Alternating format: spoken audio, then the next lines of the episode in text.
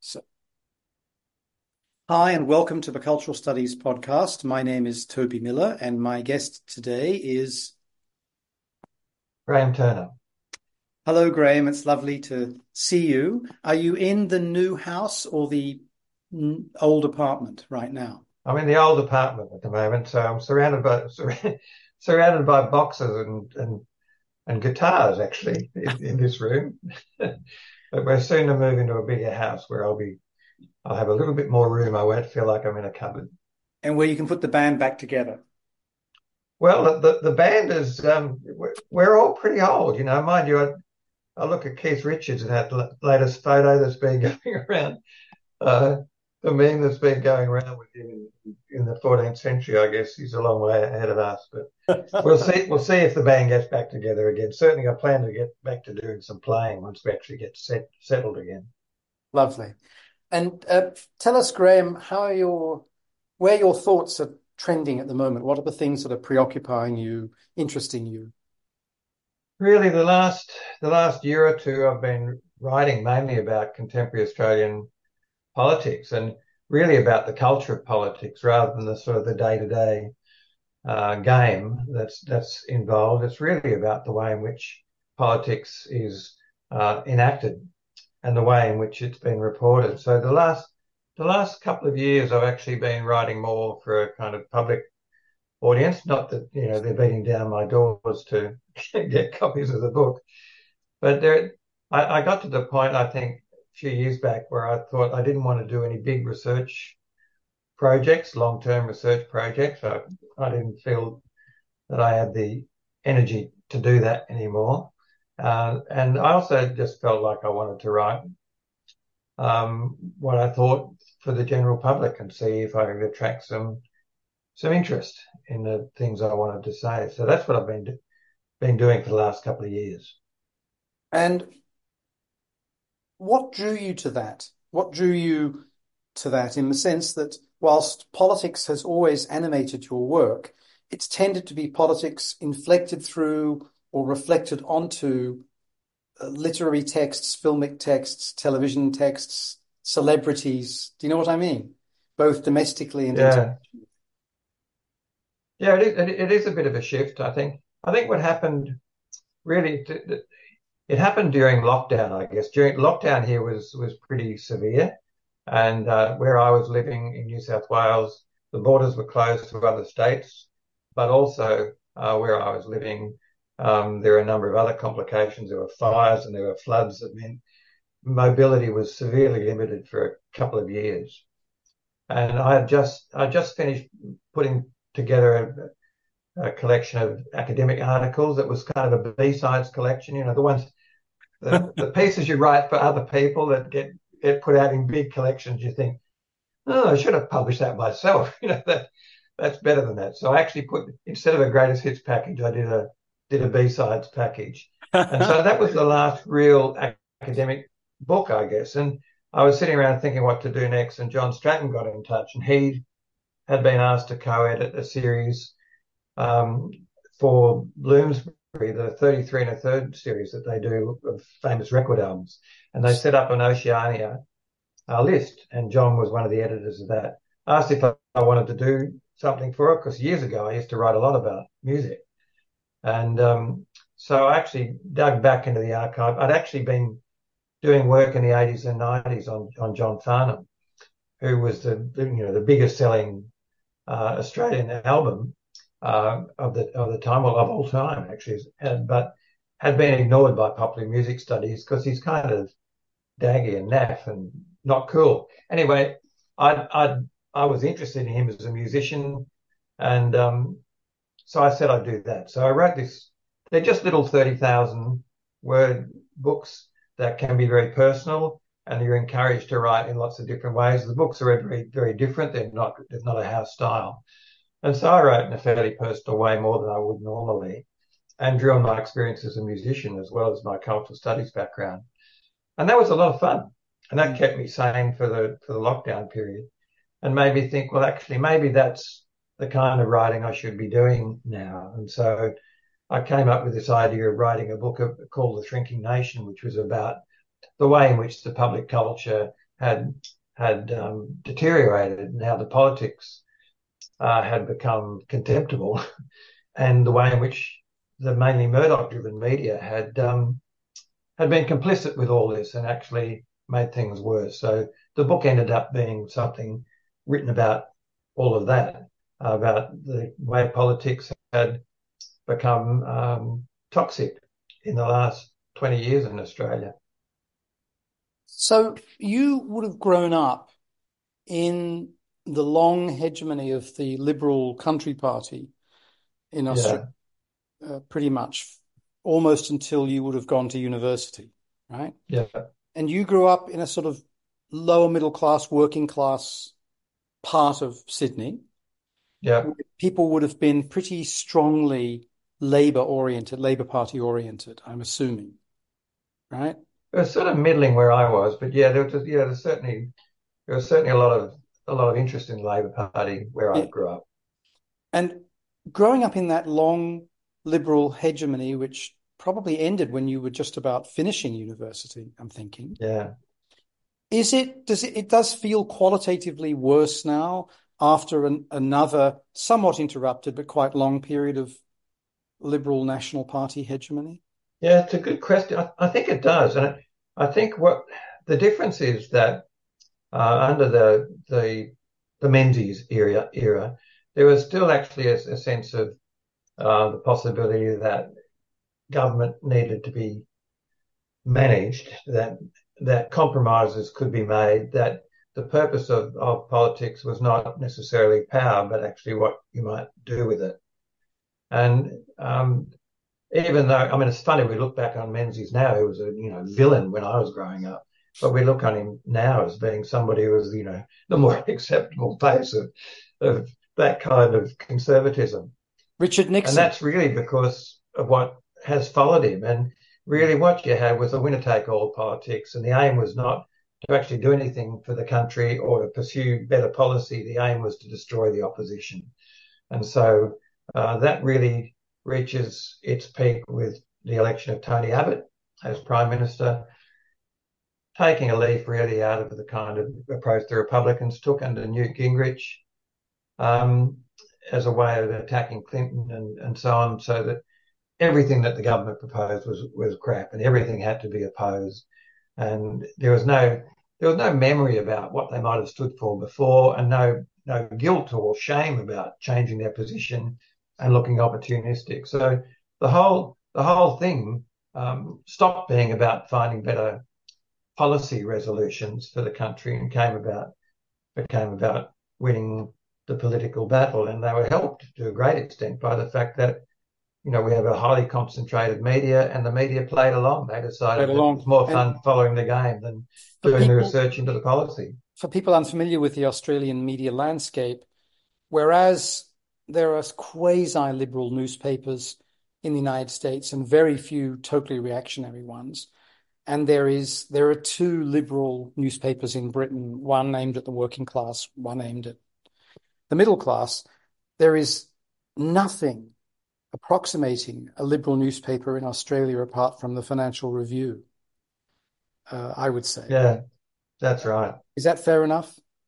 Yeah, because I mean, what what there is now, there are there are smaller there are smaller online newspapers. There's you know there's the Saturday paper and and the Guardian Australia and so on.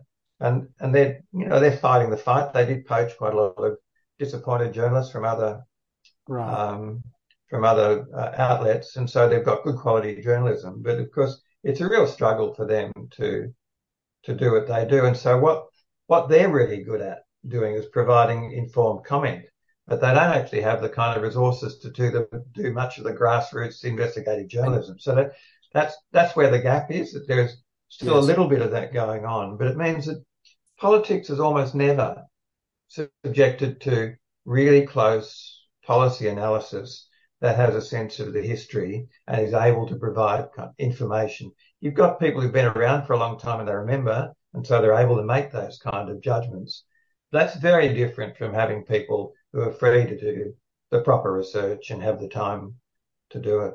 And I guess what you're talking about more broadly, apart from this media issue, is that there appears from what you're saying to be no longer any bipartisanship. Whereas No. there could be bipartisanship, particularly in the Senate. The Australian political system is modelled on a mixture of Washington and London. So, as in Britain, the lower house forms the government. But as in the United States, the upper house is a house of review, but unlike the House of Lords, it's based on a state system. And there used to be a lot of bipartisanship in the Senate and much less party discipline. But from what you're saying, those days are gone. Yeah, totally. And and it's not just the Conservatives that are doing this, you know, refusing to play along it. Um, the, the Labor Party is guilty of that as well. And it's all about maintaining the identity of the party in order to secure power.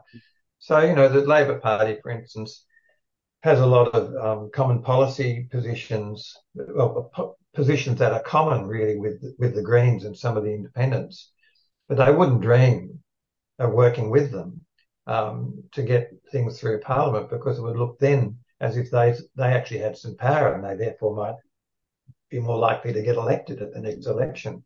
So you know it's utterly venal in terms of, of the way it works, and there's the idea of bipartisanship occasionally gets talked about, but it's you know it it is something that people still hope might happen, but it almost never does, and um, I don't think either party, either of the major parties, think that it's in their interest to be bipartisan if they can win solo.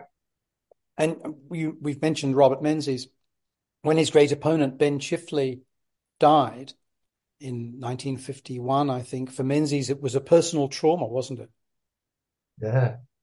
Uh, so Yeah. close were they, despite being political Yeah. opponents. Impossible to imagine that now. Although it's interesting, Malcolm Fraser and Gough Whitlam, who were terrible opponents, as it were, became friends and allies, partly because Yeah. Fraser moved to the left. Uh, That's or, right. And I think the Liberal Party left him, you know. Yeah. And I think really that's that's the story of the last 20 odd years in, in Australia, where there has been a, a major change in the purpose and the practice of politics. And you compare that to what might have happened 40 years ago, it's another world. And of course, it's it's meant that Australia has been um, in a state of policy paralysis across many areas of public policy for the last 20 years, and that doesn't look like changing. So for the the blog that you write, ugly word, but Mhm. so is podcast. For the blog that you write, what are the things that you tend to focus on, and how do you find out about them, given Yeah. the the paucity Yeah, well, I, of information I'm, from I'm. I'm still a news, I'm still a news junkie. Uh, don't, I'm not as bad as I was. I, I can walk away. But no, well, You could you could it- quit any time. Is that what you're telling us? That's right. Just back slowly away. the, the the blog's got three sections. I, I set it up originally as a way to provide um, really continuing debate around the book, The Shrinking Nation, because it came out as a book, but of course it's set in a point in time. A lot of the things I said in the book needed updating. Some of them need changing. Some of the issues that I was talking about had had moved on, etc. So I initially set the blog up as a way to provide sort of running commentary on the on the issues that emerged from the book. But I also thought that I would include something on the state of universities, uh, which is dire in Australia and, and getting worse. And of course, you know, I've been involved in the universities and the policy uh, structures around higher education funding for a long time. So there's a section on that. And then there's a kind of, um, I guess, a, a miscellaneous category now, which I'd use to write things like I wrote, I've written a couple of pieces on the Matildas, for instance, when they were they were making their run in the World Cup, and Australia suddenly discovered that women could play sport and be more exciting than the men. so that you know, the blog has has those three sections, and really it's a matter of what what catches my attention at the at the time, At the time. and um, and um, what I what I think needs saying, and and hopefully to be saying something that isn't said elsewhere. And uh, I've become aware of it only fairly recently when you very kindly sent a link to me along with um, some others And the topics that I've been reading about, uh, as usual in your striking, uh, clear, crystal prose, uh, have been to do with universities. And I wondered if you could tell us a little bit about that, because I just recorded a podcast a couple of days ago with Michael Delli Carpini about the Oh, yeah. extraordinary assault on universities in the United States, which has seen places that thought they were free of this crap, namely very wealthy private universities, succumb to right wing onslaughts that have been applied or have occurred to public universities for a long time. And it was Uh, remarkable listening to, to Michael. So could you tell us what you see as being the the change, the shift, and so on in Australia? Because from my way of thinking and some of the things of yours that I've read, one could date this back, as with many awful neoliberal interventions, to the Labor Party and to the notion that anything's a university. A lampshade, a cat, a telephone can all be declared universities. yeah, I, I wouldn't I wouldn't disagree with that. Certainly, you know, the the the, the, review the the changes in, in structure for the higher education system that occurred in the late 1980s that the Labor Party was responsible for, um, we're still feeling the, the effects of that. They, um, for those who aren't aware of, well, there's probably hardly anybody can remember this stuff anymore. That there, there was a binary um, structure that had colleges of advanced education, a bit like the polys in the UK, that were more vocational in interest um, and then there were univers- traditional universities that were more research oriented. The system was binary, but it was quite porous. People could move between, as, as did I, um, parts of the sector. And so they closed that down, called everybody a university. So a lot of really terrible institutions, um, by university standards, had to prove that they were up to the mark. And, and you know, I did this in, in various ways, but it was, it was, you know, it was a system that for many years was founded on complete bullshit and people were were pretending that they were doing wonderful things and they were building up CVs, publishing rubbish and so on.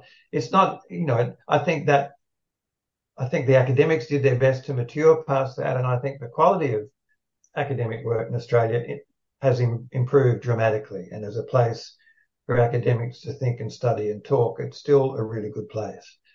But the universities themselves got suckered by government by by being threatened with funding cuts, then really bad funding cuts, and they fell for that routine where, you know, if you if you play nice and agree this time to something really deleterious, they might do better with you next time. Well, of course, they screw you the second time as well. You know that, they know you're going to roll over, so there's absolutely no interest in in playing ball. And so what's happened has been a massive shift in the way universities think about what they do. So university administrators think that what they're doing is trying to get money out of the government in order to survive. And what academics think they're doing is producing and disseminating knowledge. And and and where they meet is is is in deciding that they'll provide vocational training for, for people as part of their degree programs. That was initially a small part of what we did, and eventually now it's driving all the funding. So even research has to be industry related. And and you would expect the Labor Party to be less um, difficult in these regards, but so far uh, they really haven't haven't made much change to the kind of structures that their predecessors set up. I mean, there was a period when they were in power previously when they had a um, a research minister, uh, Kim Carr, who was a historian and, and committed to defending the humanities and making universities work.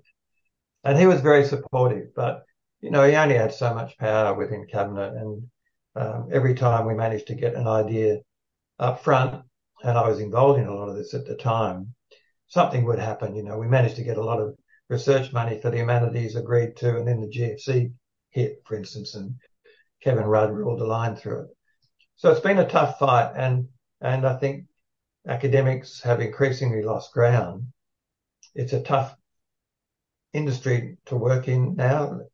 Young people are uh, got very insecure jobs. A lot of them are patching together. It's a bit like it is it was in the states for younger staff, where they're patching together jobs from different universities to make a living. But you know, no real prospect of what's going to happen in the future, no real basis to plan a research career. So, you know, that's a long rant, but it it has really um, I, I I can't remember it being worse than it is now in terms of whether the government even bothers to take this shit seriously. You know, that the when when I was involved in in agitating for research funds for the humanities, you know, 10, 12 years ago now, I could actually get in to talk to the minister and I could actually pitch things and they would they wouldn't necessarily do what I wanted, but they'd politely listen. Now they don't even bother to listen. Give people some historical context. As in the US, constitutionally, education is a state's right in Australia, not a federal right. But getting back to that sudden nostalgia for Cold War pig iron Bob, the Menzies government set in place a couple of major public inquiries into the really not very good state of Australian higher education in the early 60s.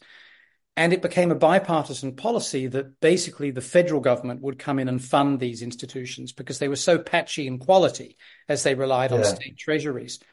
And that was a very benign, very positive move. What changed, and I think Raewyn Connell's written quite well about this, is that the block grant system, whereby universities were just given money to do whatever they felt they needed to do, but for really big research projects, they could apply to national institutions of health or medicine or whatever.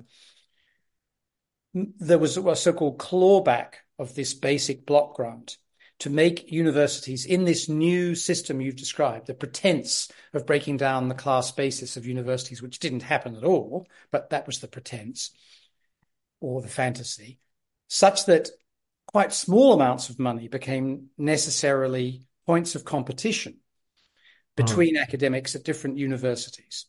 Now, at one level, you could say that this strengthened the hand of things like cultural studies, and you played a very benign and quite, in some ways, powerful, influential role in enabling cultural studies to get at the door to uh, attain some of these grants.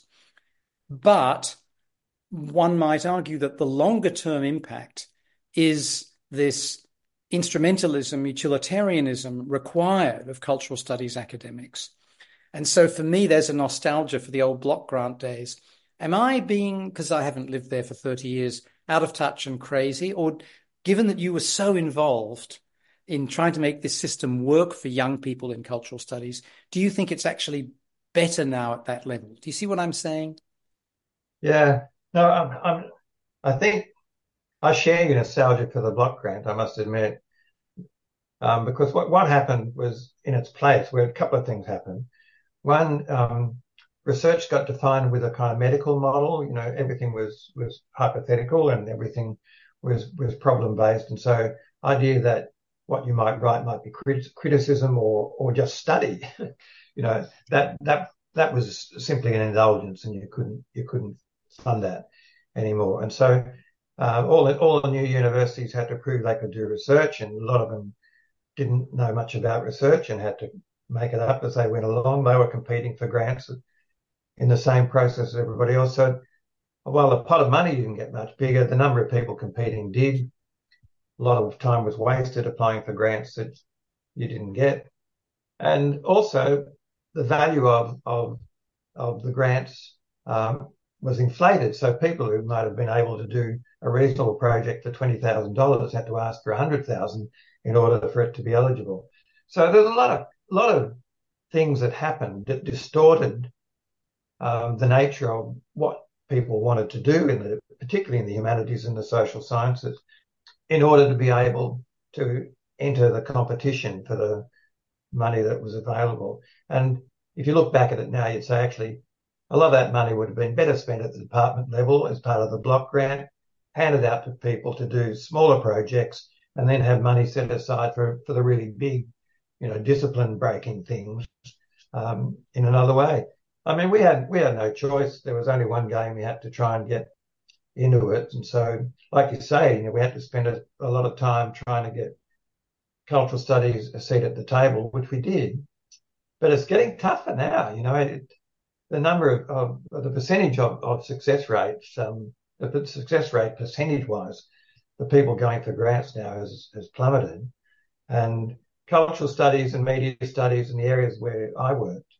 Um, he's not doing so well, and I don't think it's it, it hasn't had the, the kind of influence of leadership at the top in the last 10, 12 years, I suppose, that's meant that they've become politically noticeable.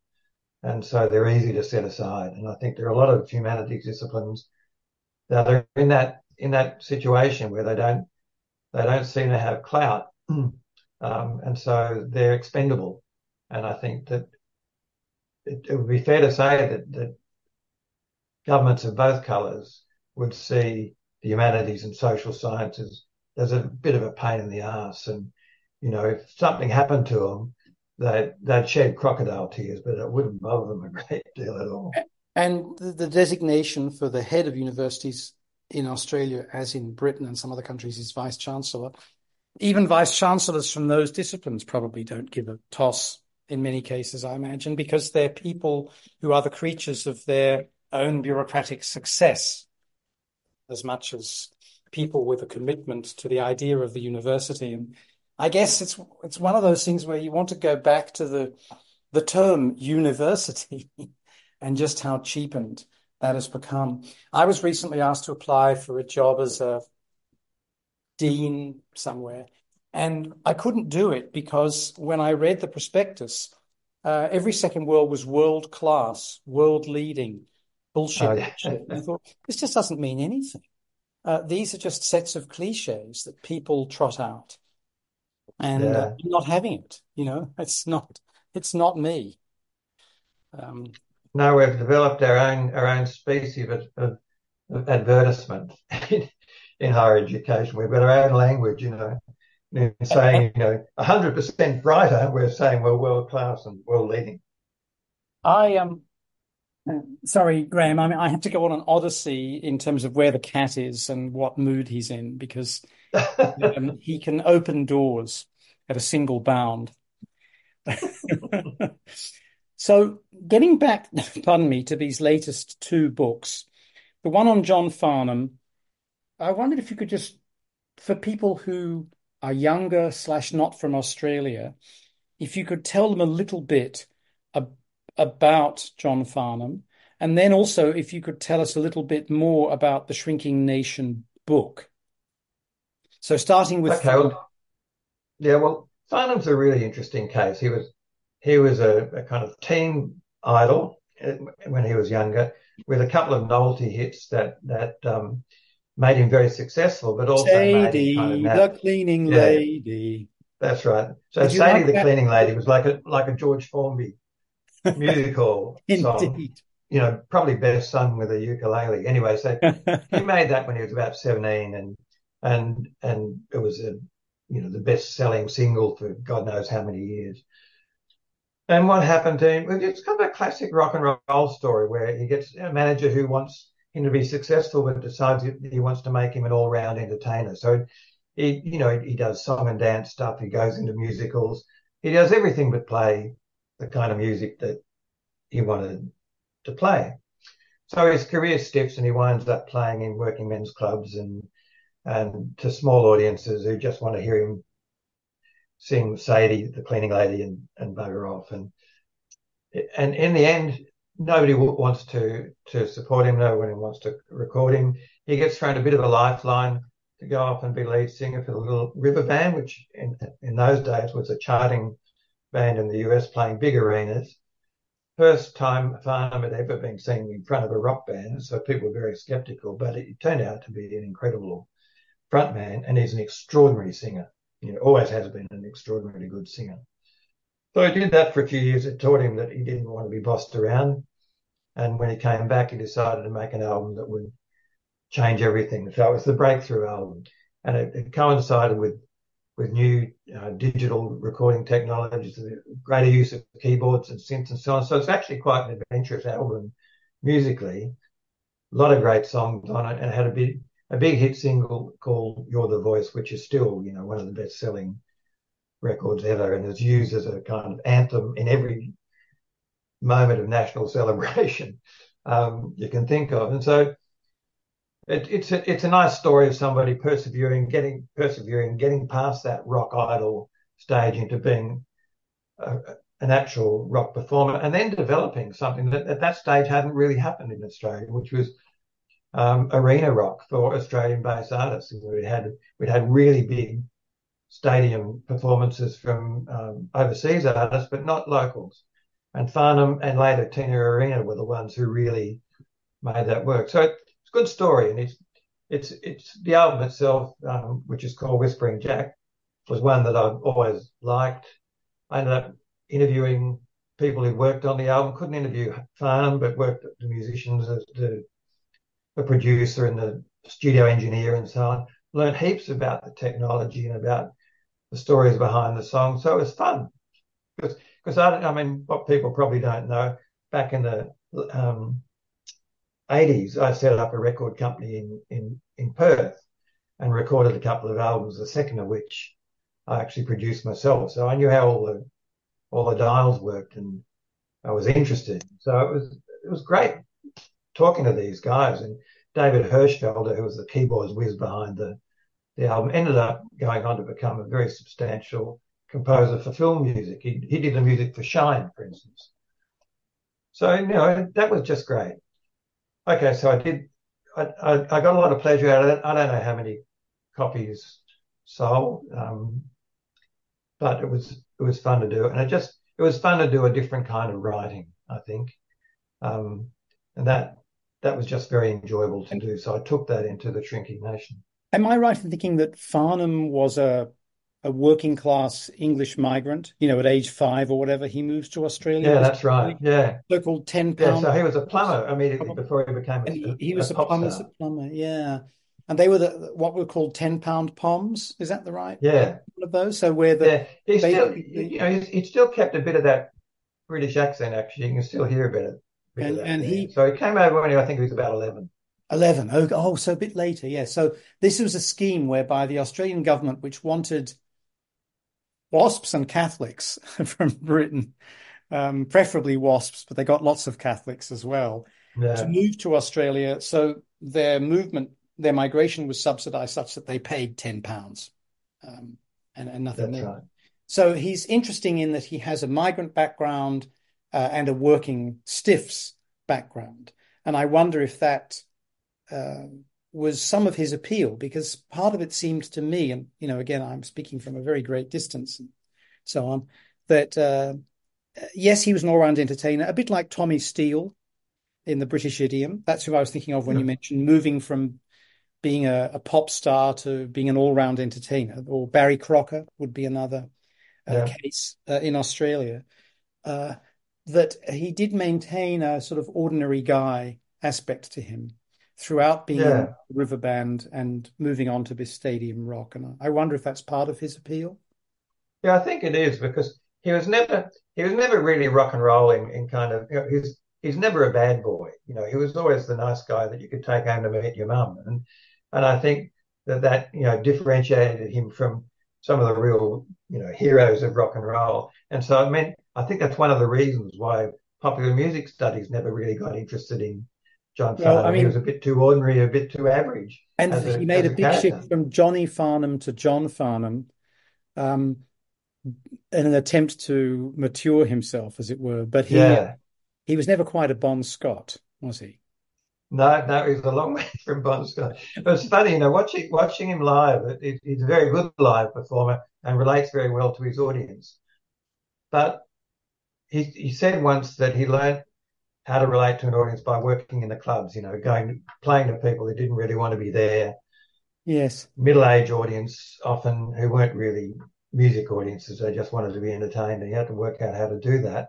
And I think that that kind of shows in the way he deals with it. He's very personal uh, with with his audience, and he doesn't try at all to be cool. There's absolutely not a rock and roll bone in his in his persona at all. It's just I'm an average guy. I just sing these songs. Do you want to hear it?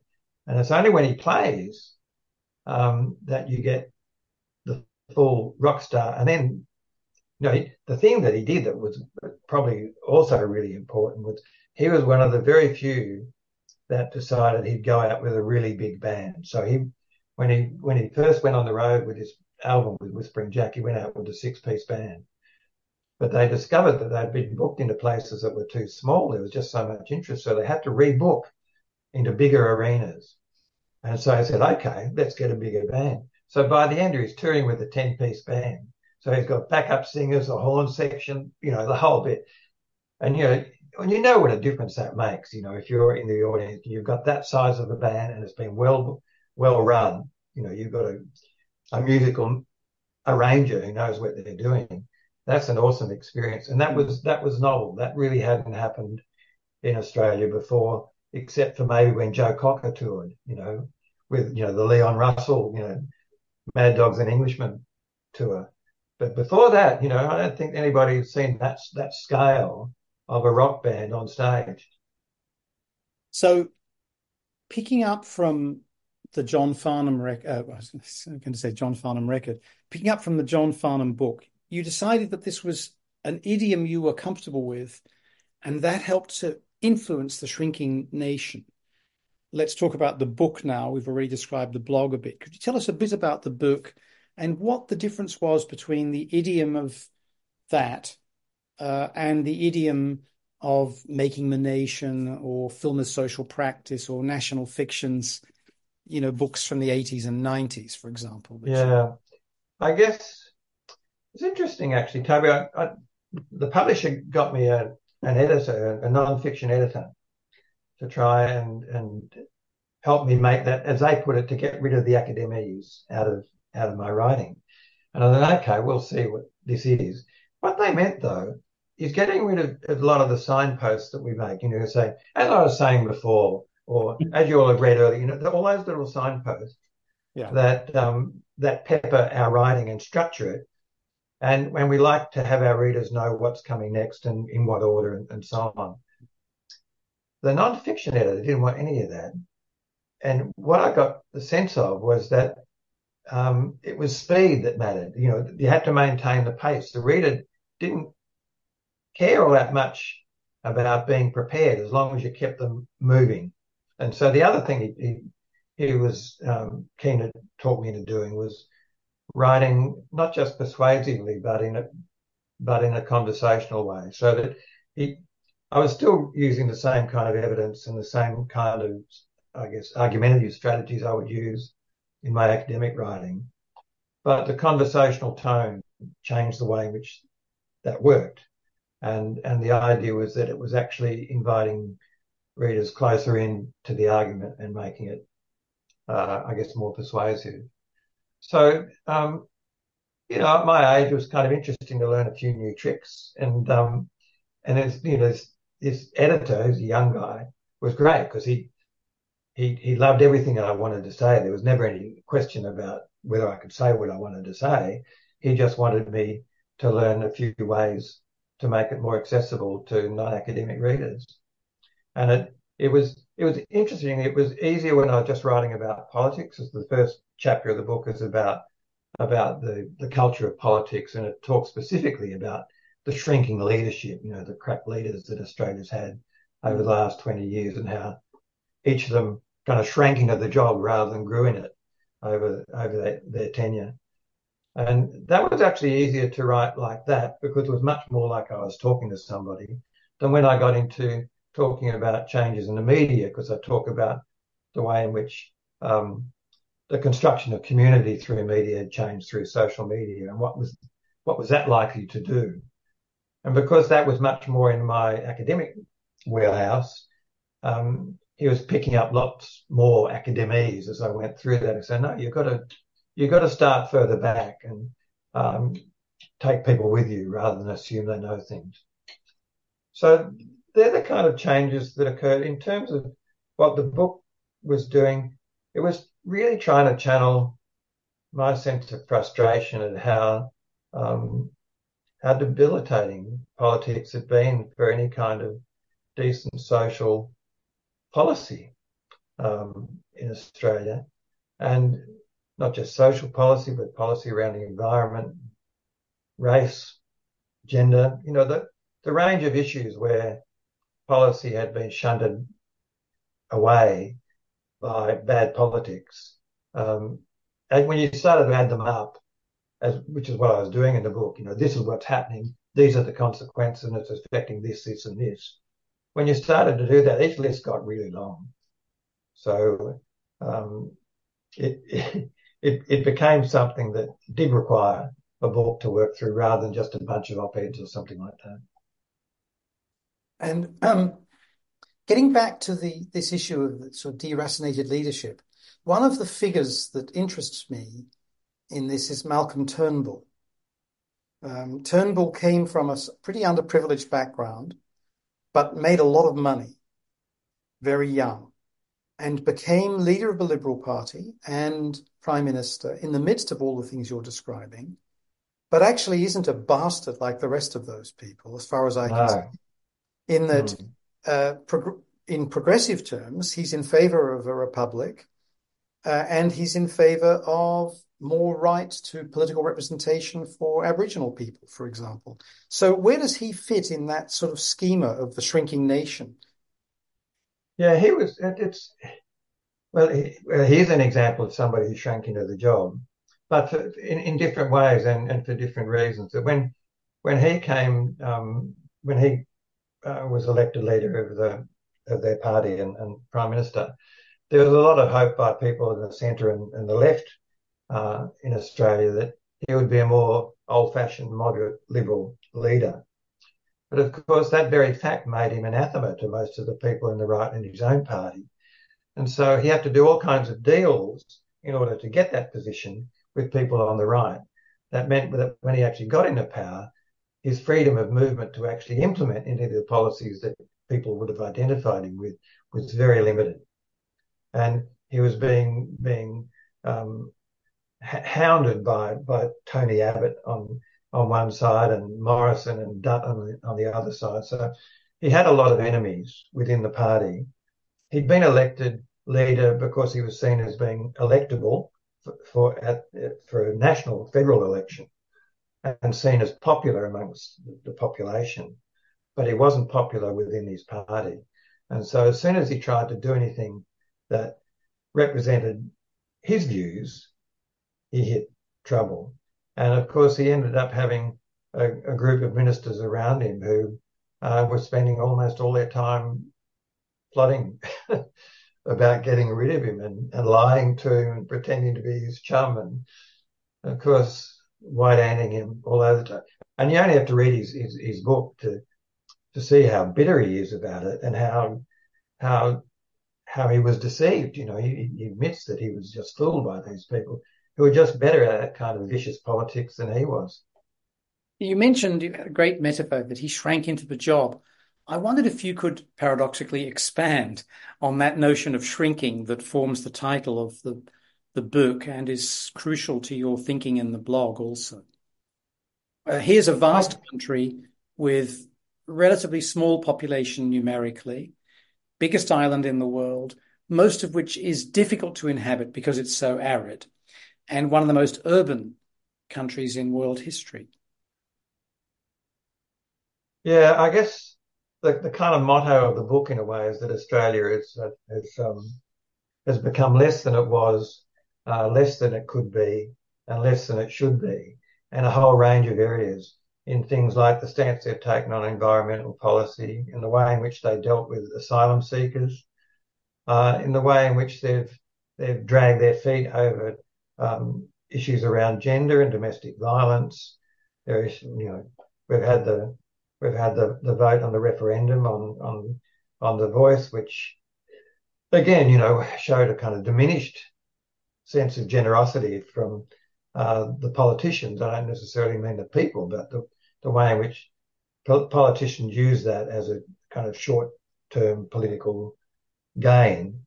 Uh, none of that speaks well of Australia. So the argument behind the book was, look, this is a country that has lots of potential and has has lots of possibility and, and has you know has lots of things to be proud of in the past. When you look at what's happened in the last 20 years or so, there's a lot less to be proud of. There's a lot less hope about changes in political structures that would produce a better Australia.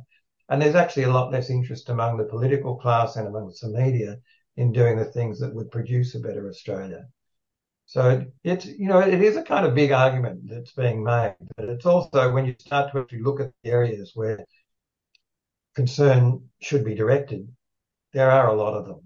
And they all have the same kind of characteristic, which is a, a contraction, you know, a diminution of possibility, a diminution of responsibility, and um, and care for what's going to happen to the country. Graeme, I've got a couple more questions for you, and then I'd like to throw it to you to add anything that we haven't addressed or to comment further on something that we have, anything that we have. So my first question is in a sense a boring one, and it's how to do research, how to do cultural research of the kind that you favor. What do you think are the best ways of going about it? Yeah, that's a really good question. I, I actually got asked that question. In, I did an interview for the for a podcast um, with the guys from the Chaser for, for Shrinking Nation, and and they they said, "Well, how did you research this book?" And my answer was, "I just read everything, watched everything I could think of." and it's it's still a pretty good answer, I think. And you know, you you'd be one who'd agree with that. That that I I, I never just read academic research. I, I always read what was being written in the newspapers yes. and said on television and and so on, and tried to cast my net as wide as possible. I think, uh, on the other hand, that that makes the task of research kind of infinite, and there has to be a point where you have to arbitrarily say, "I've done enough." You know, I think I've got this now. I think I'm going to be able to do it. And um, one of the things when I was looking after postdocs was was getting them to to say, okay, I'm ready now. I've, I've got enough. I can do it. I can live with the consequences if there's an article coming out next week that I haven't been able to include. And of course, they did have to live with those consequences. So yeah, I think with cultural research, there are, the thing is there are no boundaries and there are no set paths. There are obvious paths to go down first, but you can find yourself diverted. I remember when I was doing some research on celebrity and and Kathy Lumby was talking about what was happening online, which I'd not even seen. I found myself disappearing down these weird rabbit holes of, of uh, people who were setting up those early, you know, JenniCam and things like that were being set up in the early days. If I hadn't looked at that, you know, I wouldn't have, I wouldn't have easily understood what was going on amongst a large proportion of the audience that was using um, that material online. So you just have to look at as much as you can and be aware that there are limitations. And so what you say is always going to be limited in terms of the frame of reference that you can call on. You know, you need to be aware of just what the limits of it are. I think that's great because A, it gets us away from being too bounded by disciplines. Uh, and instead looking at, you know, the best that has been thought and said, as it were, but it also emphasizes the need at some point to have a cutoff and just say, well, now I'm going to commit.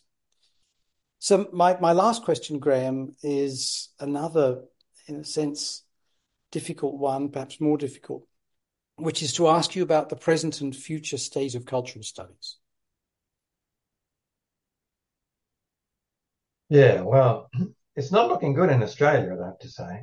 That um, for a long time, the, the level of institutionalization of cultural studies in Australia was a was a kind of protective blanket. It, it did enable us to get a lot of support, and it did enable us to be secure. And more support we got to get grants and so on, the better we looked.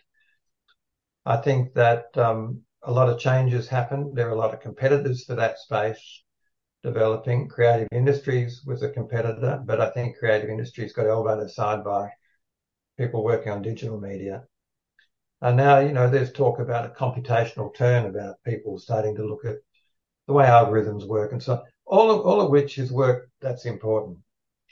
But one of the real dangers I think that cultural studies uh, has in front of it, uh, and probably always had to a greater or less extent, is that as it became more of a discipline, it did it did break up into smaller sub-disciplines that became very interested in themselves. And so, you know, the original idea of and and and still an idea that a lot of cultural studies writers are driven by is to talk about the larger picture, to talk about you know the real problems, the real enemies.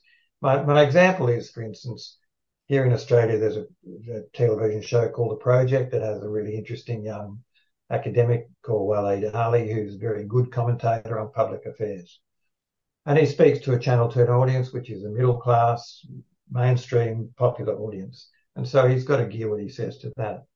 So, you know, I, I was really annoyed when I saw somebody within cultural studies devoting time to writing a piece critiquing this guy for not quite getting it right. And you think, if of all the commentators out there in Australia who need to be criticised, who are not getting it right in a big way and are damaging people as a result, you know, you'd put Waleed Aly right down the bottom of the list.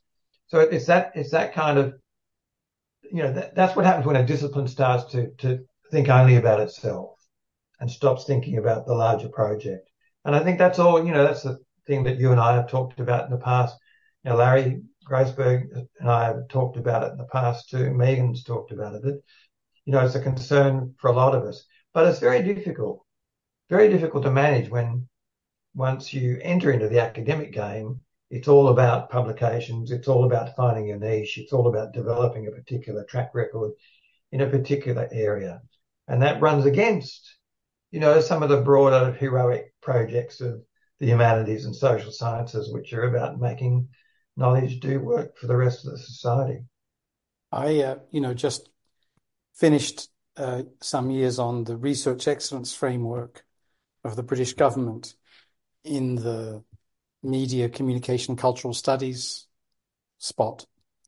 I was one of a group of, I don't know, 20, 25 people. And as you know, our job was to evaluate published work that was submitted by universities to show uh, off their wares and get a score for their department. And the utter triviality and grubby instrumentalism of so much of this work astonished me. There was almost nothing of interest because nothing grasping big questions. And as you know, you can grasp a big question by writing about a poem it, the object that you're writing about doesn't have to determine the discourse or vice versa. No. Yeah. But heavens to heavens above, uh, the triviality is staggering. Anyway. Yeah, it was a similar. I mean, we had a similar problem when the the equivalent process happened here. Uh, it took us a few runs at it to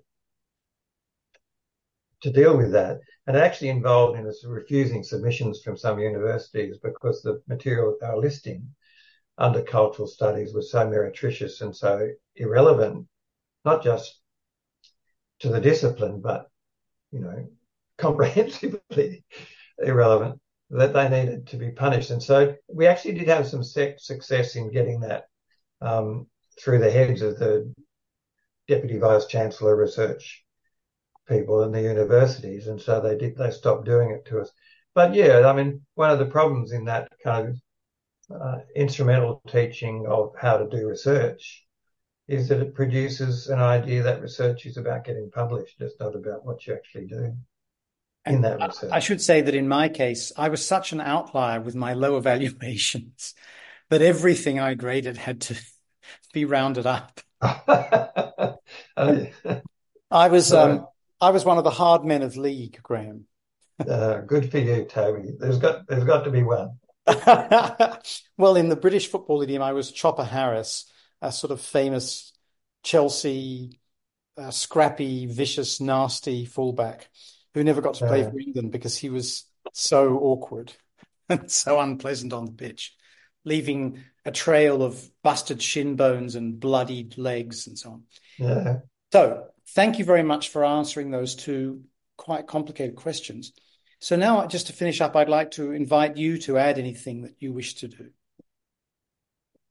Yeah, look, I'm not sure there's anything that I'm urgently wanting to add. I guess, I, yeah, if you hadn't asked about the state of the universities in Australia, I would have I would have wanted to talk about that. I guess looking back at it all now and, and you know the various battles I've been involved in in trying to get the universities to take cultural studies seriously, then achieving that to a great extent, and then seeing it fall away. One of the things that is staggering, I think, is how quickly those advances um, can be eroded. A lot of the battles that you have, uh, you, might win for the time, but you don't win them permanently. There, and I think that in critical disciplines like this, that kind of battle against institutions is constitutive, you know, and people need to recognize that, that you've got to be in it for the long haul because it doesn't change. And what you were saying when we were talking earlier about the situation uh, you're seeing in, in, in Spain is, you know, a good example that you just have to continue the fight and it's no wonder people get tired. it's a tough thing to do. Well, thank you, Graeme. You have been such a generous supporter of so many of us, as well as being a, an astounding academic in your own right. It's been great chatting to you, and I'd like to invite you back into the pod sometime again in, in the future to talk about the evolution of your blog and other things that you get involved in. And maybe that'd be great. Maybe we could get John Farnham to come in and we could have a roundtable. that'd be fun. Well, it's great to talk to you, Toby. It's um, it's been too long. Look Thank after you. yourself. Thank you so much, Graeme.